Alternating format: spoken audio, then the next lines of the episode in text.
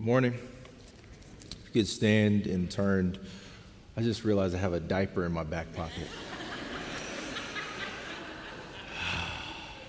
Do you guys see that? That's awesome. To make some kind of sermon illustration out of this. It's been that kind of morning. Um, Hebrews chapter 13. I'm going to read verses 20 through 24.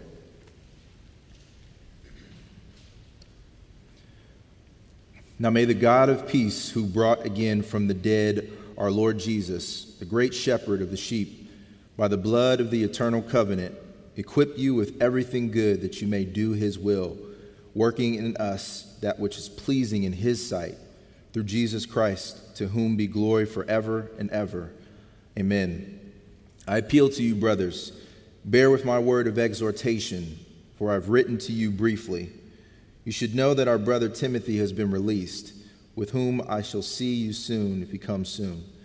Greet all your leaders and all the saints. Those who come from Italy send you greetings. Grace be with you. Let's pray. Father, we thank you for your word. We thank you that it is enough. We thank you for your kindness and your mercy to us. We thank you, Lord, just for all of the work that you are doing in this world, this country, and this community. Thank you for Kevin and others like him who have volunteered their time to minister to international students. We pray that you would work through ministries like IFI to awaken hearts and minds to the power of the gospel, the truth of the gospel, that you would establish in those hearts and minds the need for Jesus. That they would turn to your Son, Father, trust in Him, and share this good news throughout the world, wherever they may return and whoever they may interact with. We pray for this church, Lord God, that you'd use this time to glorify your Son's name, that you'd hide me behind the cross. And sharing this message this morning, bring glory to Jesus reminding us of all he's done, his faithfulness, his great faithfulness to us. We pray these things in Jesus' name. Amen. You may be seated. Just a quick reminder um, there's a basket out there, and we're still collecting notes and cards that um, we're asking for members of the church to write to the Wild family.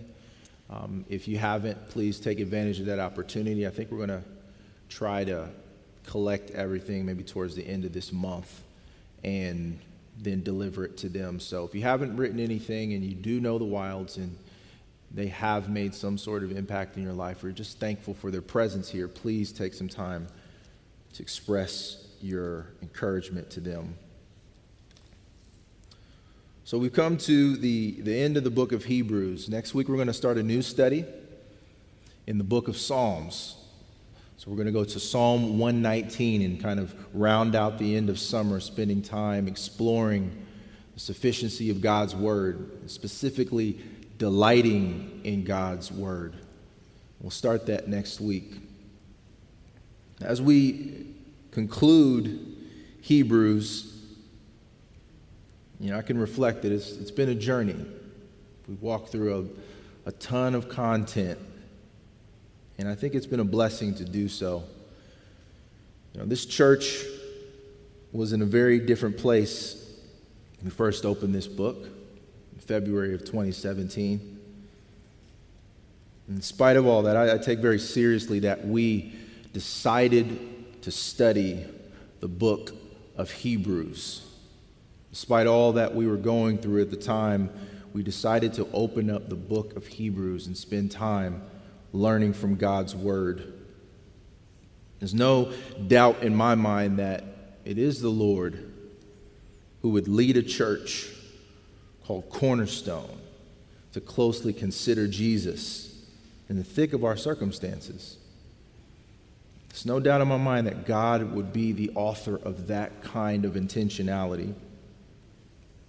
Now, for me, there's, there's a lot of personal reflections. I, I remember when I first began reading the book of Hebrews to prepare for our study, prepare for this series.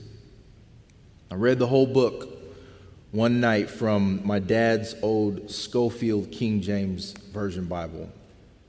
This is a, I guess, an heirloom of, of sorts. My dad owned this King James Version Bible from when he first came to Christ.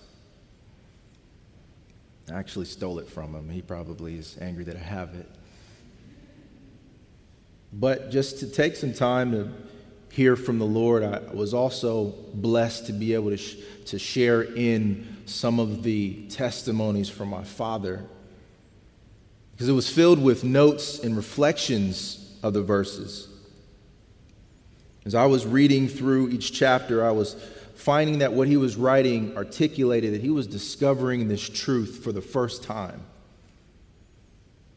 And that blessed me very personally because this is a faith that I'm living now, but it's a faith that's been carried on throughout time. With that, it carried an excitement to, to preach out of this book. This book, Hebrews, which causes us to ask, hopefully answer the question of what do we do with Jesus? Explicitly answering the question of what do we do with Jesus? So many different versions of Jesus that this world presents to us, but Hebrews presents a very specific picture of Jesus. What do we do with this Jesus that the scriptures teach us about. When we first started this series, a gay man who used to attend this church was asking if this was a place for him, and asking what it meant for him to live his lifestyle and to try to connect with people here. My question to him was, Sir, what do you do with Jesus? Who do you say he is? I was encouraging him that we're getting ready to open up a book in Hebrews that explores Jesus in explicit detail. I remember starting this book and feeling the tensions of our society may or may not resonate with you, but with me as, as a black man, it's been very hard to endure a lot of the rising racial tensions in our country. This is a very, very public resurgence of racism and divisiveness in our society. And from week to week, struggling through that in real life, this building does not house everything that encompasses my real life. But walking outside those doors and encountering a society that's struggling and has very, very high tensions as it relates to our relationships with one another. But from week to week, coming face to face with Jesus in the book of Hebrews.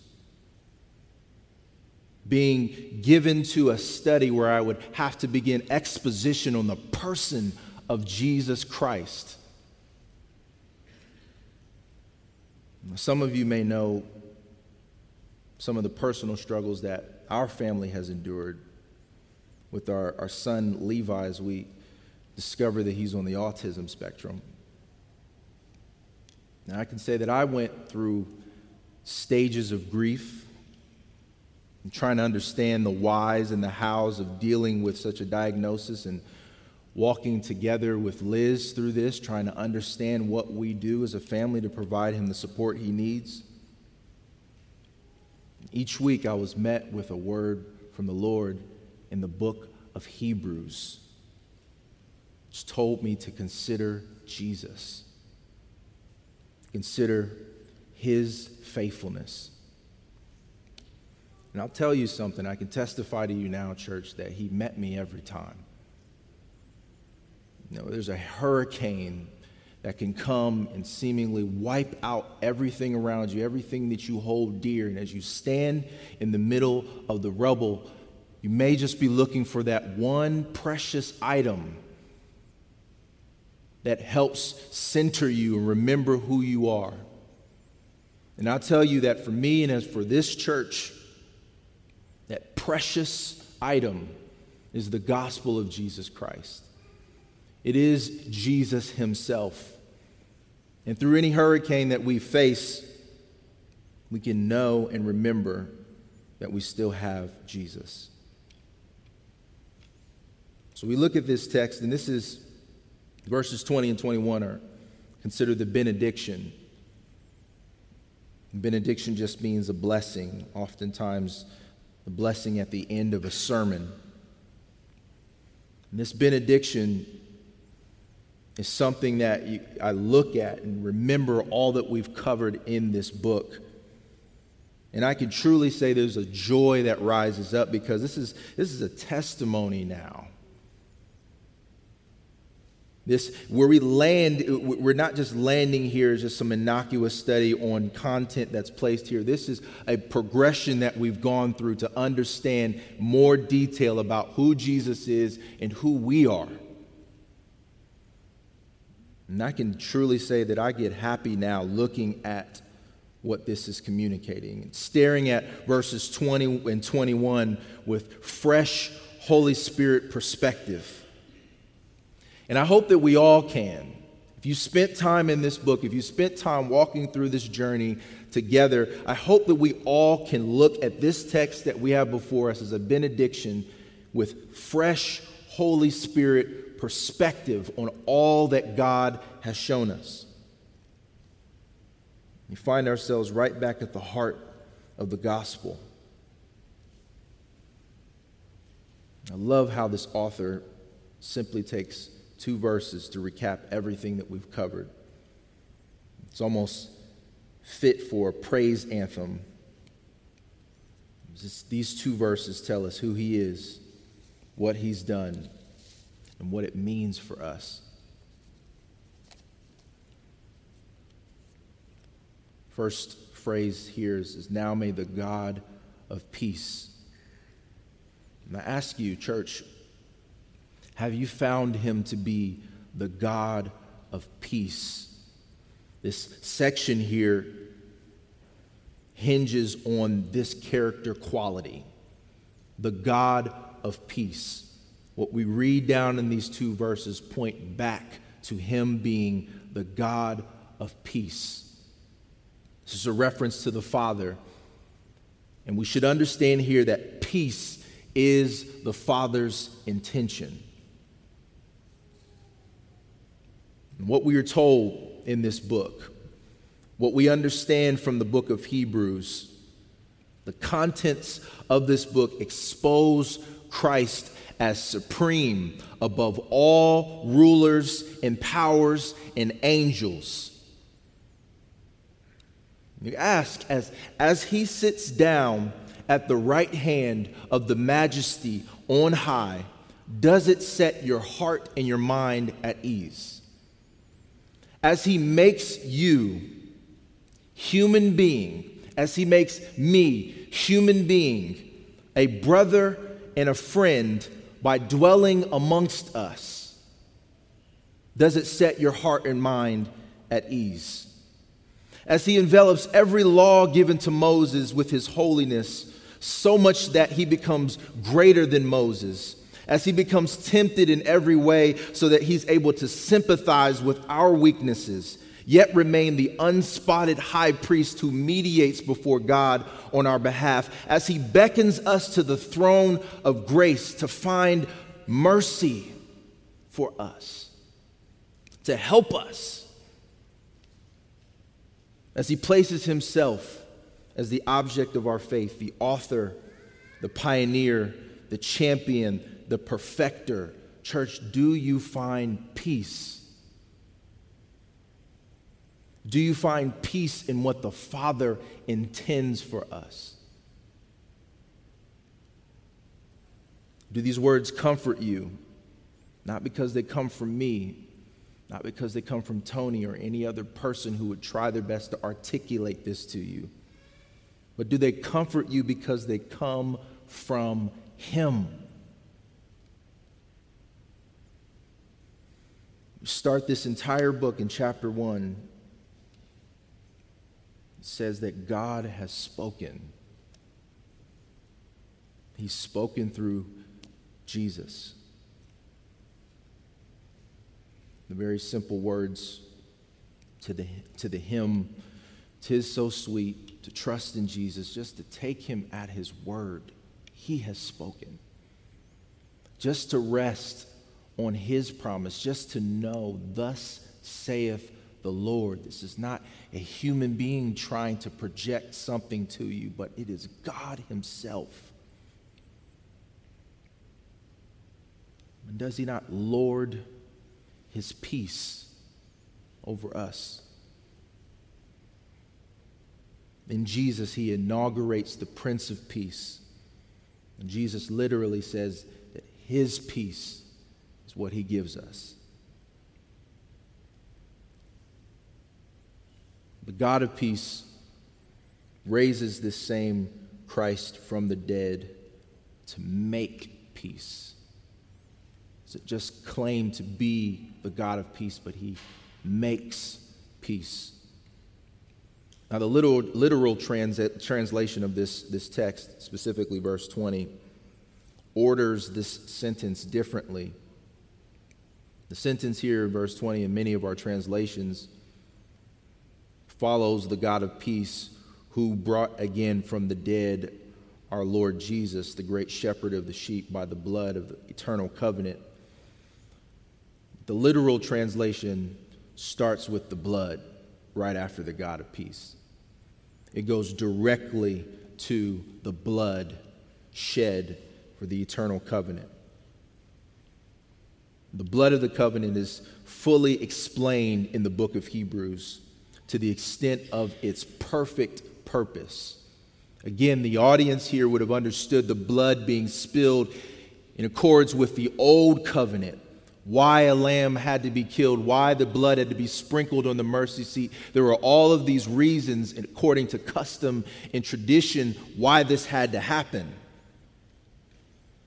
But as we come here to this benediction, we understand God to be the God of peace the eternal covenant and the shedding of blood takes a final and complete meaning.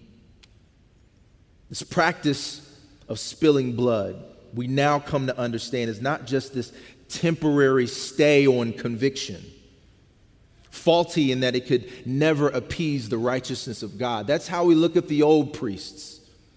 That's how we look at men who had to tremble as they walked through the tent with all of these garbs and vestments on to walk into the from the outer court to the inner court to the holiest place and stand before God and sprinkle this blood across the seat hoping that at that moment that they would not be found unclean that they would not be struck dead that God would accept this moment as a as an opportunity to forgive the entire people of their sins.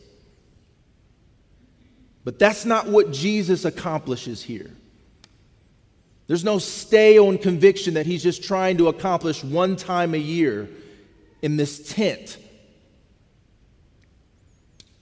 When Jesus spills his blood, he makes peace with God forever. The eternal covenant is finalized, it's complete, it has its full meaning.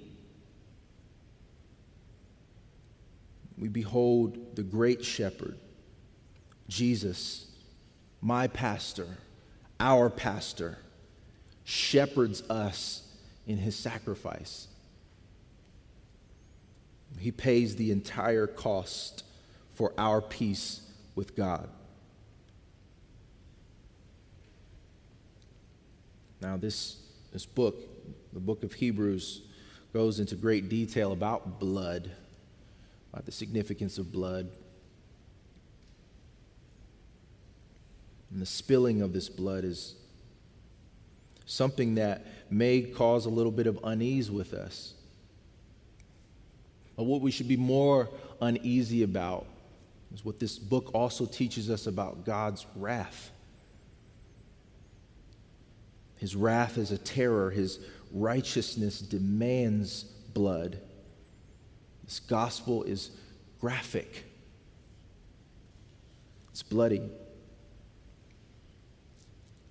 But the lamb that was presented to spill his blood was spotless, he was perfect. Jesus didn't just die in martyrdom. We just look at this sad scene of somebody innocent just killed, and that galvanizes people to follow him. Jesus was raised by the power of the God of peace. He was raised to reign and to operate the chief place of mediation on our behalf. So, whenever we look at the cross, we don't look at the cross as someone who's still hanging there. If I were to use this room as an illustration of the truth, then we don't just look at Jesus as somebody who's still there. We look at the cross as empty because he's not there anymore. He's not in the tomb anymore. He's risen to a place high and holy, and he makes mediation on our behalf. That should set our minds, our hearts at ease. He is risen. He has been resurrected. The power of God is not just demonstrating something for us to behold as a miracle, but it is establishing something that will be intact, will remain for all time.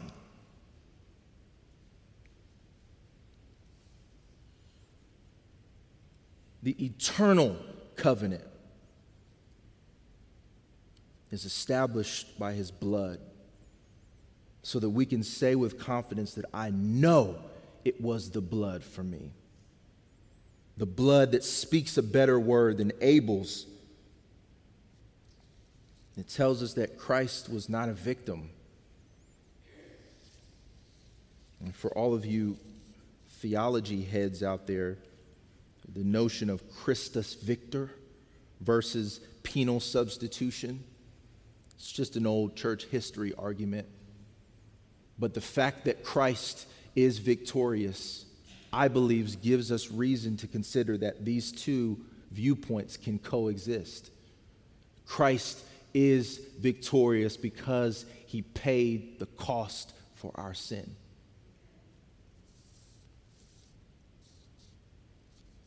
With these words, we continue to verse 21, find that we're equipped to do his will. The word equipped here in verse 21, the same word used in Hebrews 11:3 says that God fashioned the world that he, he literally uses this word to provide significance. The universe was created by the Word of God. What is seen was not made out of things that were visible. So we're equipped.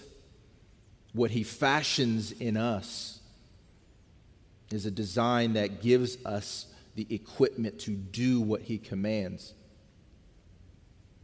Hebrews 10:5 refers to Jesus' body being fashioned, prepared to accomplish God's purpose. The same word used here for equipped, where Jesus' body is literally prepared. He prepares a body for Jesus to walk in to accomplish all that God would command from on high.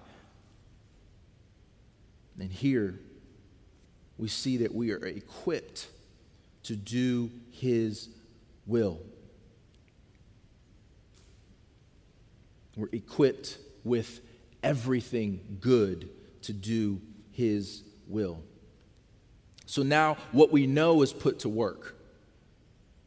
He's working in us that which pleases him. What we know in our heads, what we have studied and learned about Jesus, what these chapters expose to us about the character of Christ all that we know about who Jesus is literally gives us the ability to walk in such a way that honors God.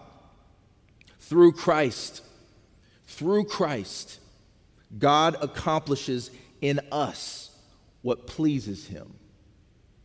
Through Christ, God accomplishes in us what pleases Him. So now, What do we do with what we know? What are the gospel implications? Now that we know that Jesus is sitting down at the right hand of the majesty on high, now that we know that his blood has been spilled for the purposes of giving us an eternal covenant with the God of peace, now that we know those things, we're asking our questions, we're asking ourselves questions. What are the implications? What do our lives look like? How do we respond? How do we interact with one another? How do we interact with this world? And we are literally fashioned and prepared and equipped to do God's will. I understand last week that our brother Andrew Dempsey preached on being a doer of God's word. This speaks to the same idea. And all we know, the indicative of the God of peace, the great shepherd of the sheep, bringing Jesus to life by the blood of the eternal covenant. The, the indicative there leads us to the imperative to do God's will, to live out what we believe, to live out what He has taught us.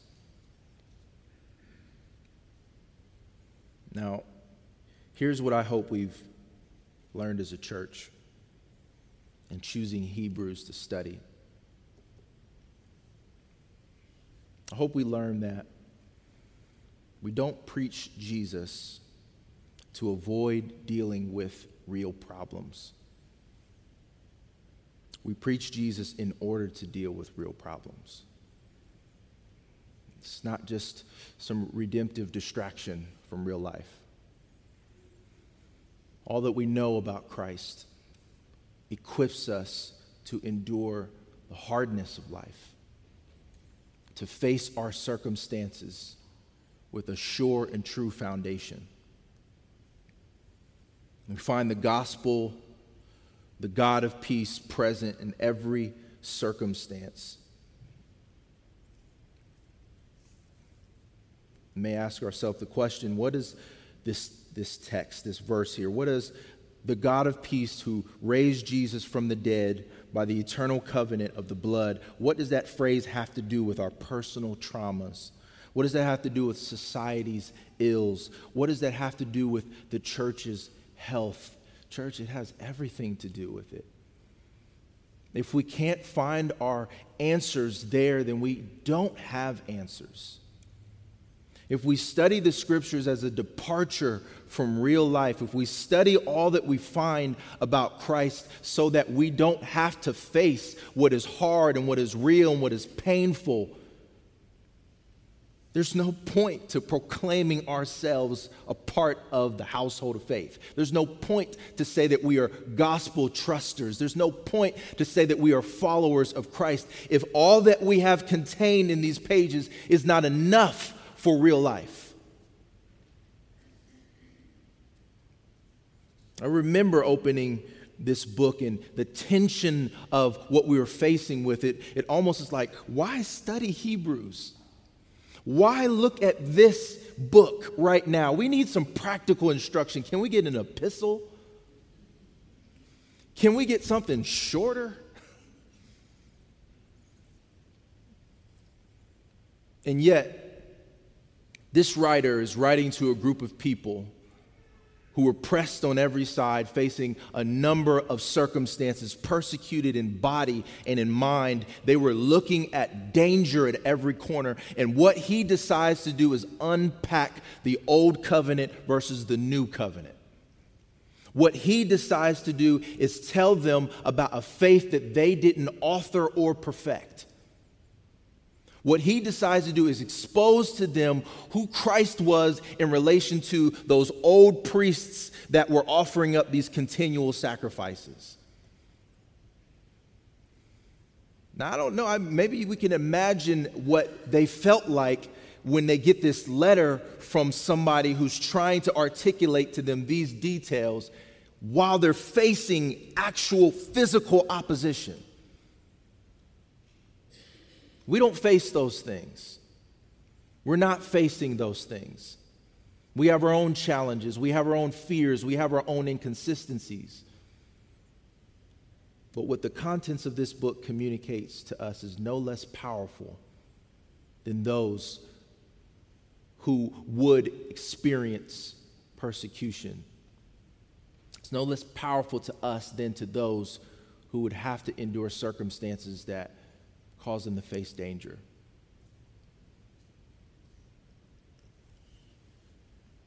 As we meditate on God's word, as we consider Jesus more closely, we become equipped to do his will. We begin to respond according to what pleases him. And again, we are equipped with everything good to do his will. What are some good things that we are equipped with? We're equipped with humility.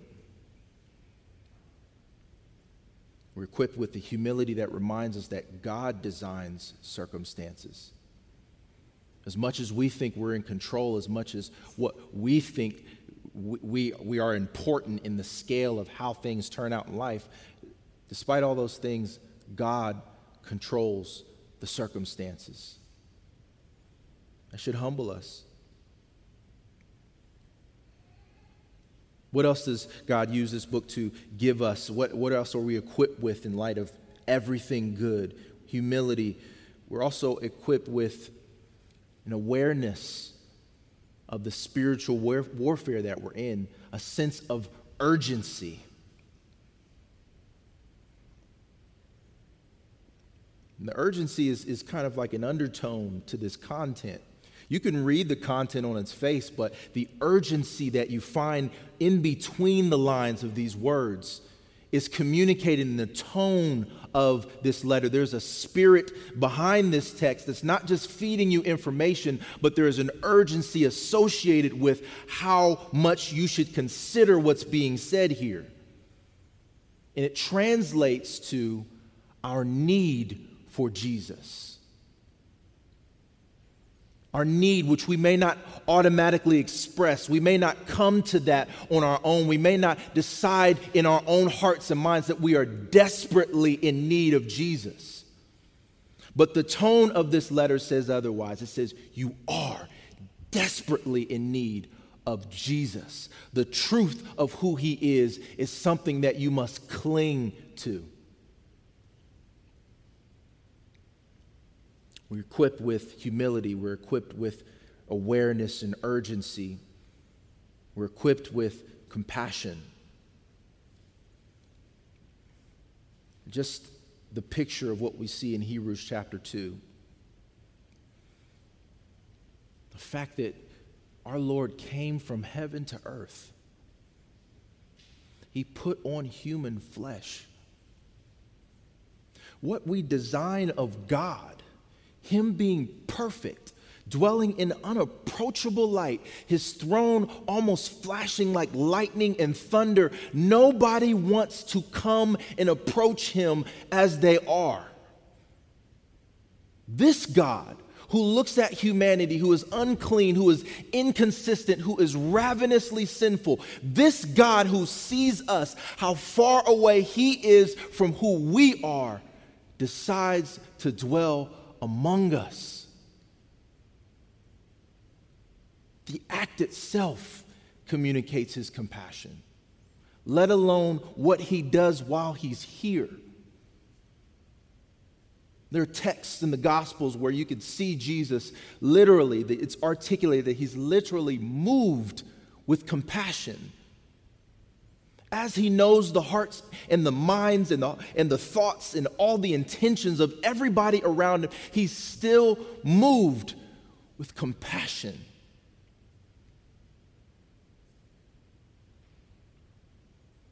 We're equipped with humility, awareness, urgency, compassion, forgiveness,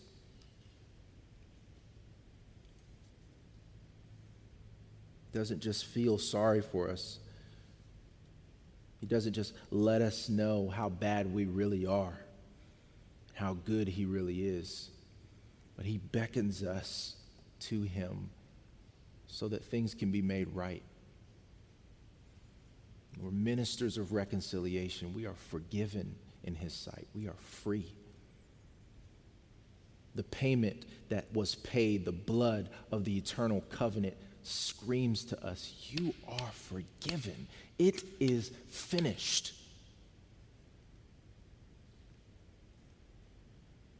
We've been forgiven.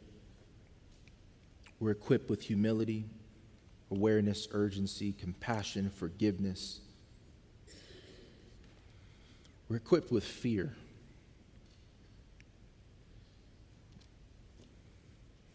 Fear in the sense of a godly intimidation. We should know who God is and we should know who we are. There's no flippant approach to the Lord of heaven and earth.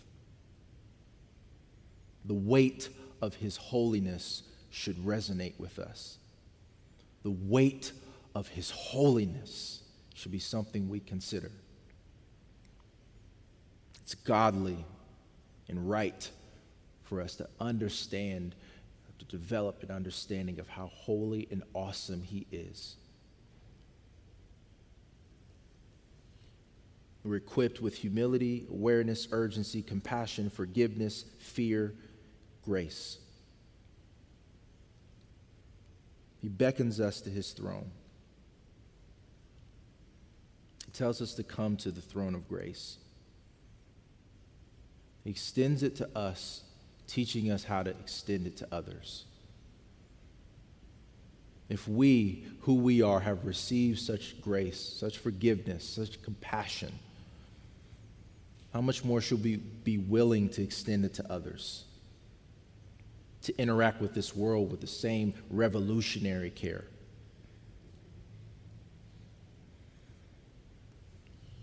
Lastly, we are equipped with rest.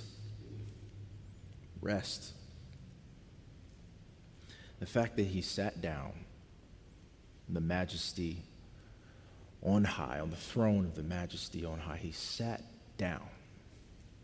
It's complete. It's finished.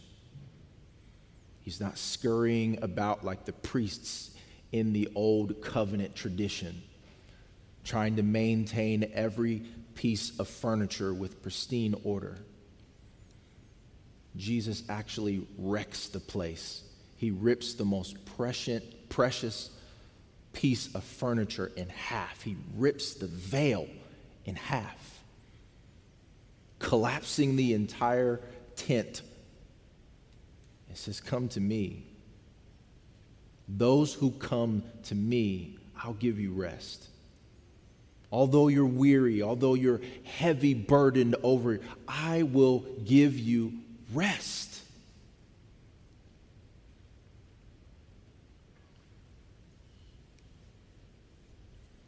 As we close this book, I hope we're asking ourselves what we have learned in this season. I hope we're asking ourselves what does the Father seek to accomplish in us? The writer closes in these, these final verses with some encouraging news. He tells us all that he tells us about Jesus. He helps give form to our faith. And then he gives some good news that likely they've been praying for. Timothy's released. Some translations just say that he's released to travel, but most agree that he seemed to be released from prison. Mentioning him by name means that a lot of these guys probably know who he is. So God's not just giving us instruction on what to do, what to do, and then disregarding our prayers or disregarding people that we care about, that we have been laboring in prayer for, that we have been thinking of, and wondering whether or not God was going to show up and answer a tangible circumstance. Timothy's free. Trust in him. Believe that he will accomplish all that he designs for, for you to do. Believe him.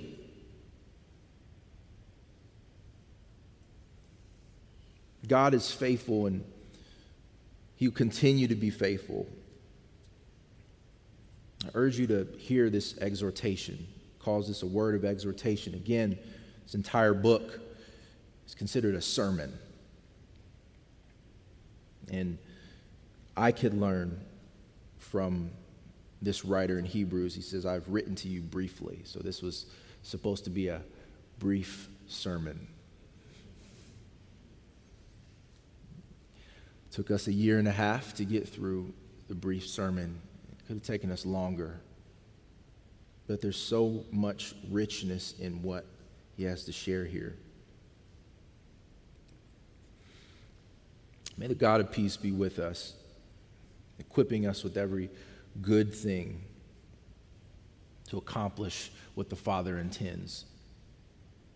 May the God, may God of peace continue to restore our minds and our hearts as we get weary, as we get tired, as we lose sight of some of this content. May God drive us to His Word. Help us remember our dependency, to recapture His grace, to be washed anew over and over again. To be able to answer life's circumstances, to be able to answer life's trials with the fact that Jesus is our high priest, he is our mediator, his blood spilled is sufficient to forgive all sin, and now he has given us an eternal resting place that we hope in, and because of that hope, we experience rest now. May that be our reflection, may that be our identity as a church. We're going to go into a time where we take communion, we take the bread and the cup together. His body being broken, and again, this blood of the covenant, this blood of the eternal covenant, is that which we're, this is what we're remembering. We're remembering that that blood shed establishes a forever covenant between God and man. That we are forgiven, that we have nothing to fear, that this blood shed was enough. So when we take these elements, we're proclaiming our faith. We're saying that this sacrifice, this cost that was paid, was sufficient. And we trust in Jesus Christ all over again. If you are not a Christian, if you're not a follower of Christ, if you do not have cause to take this cup and this bread and you think it's just a part of a religious ceremony, I encourage you hang back. Don't take the bread and the cup without sharing in all that it truly represents.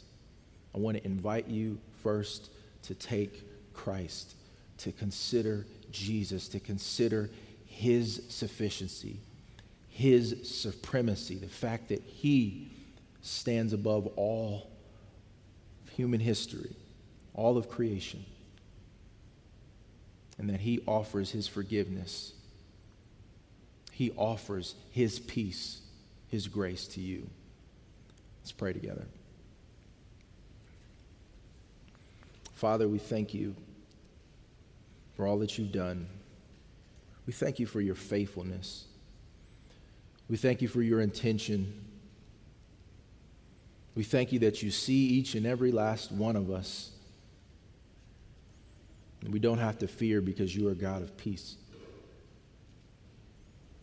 Thank you, God, that you've made a way for us to have fellowship with you, to come to Jesus to find grace, to find rest. And pray, Lord, that you remind us as a church of all that you continue to do, all that you have done, that your word becomes a sweet savor for us, that we will never forget our desperation, our dependence on you. You cultivate in us humility, that the fear of God that we have is directed by what your word says about your holiness. That We're captured by that in our interactions with one another, in our missional, purposeful interaction with this world. Give us strength. Please be patient with us. Please give us your grace. Pray these things in Christ's name. Amen.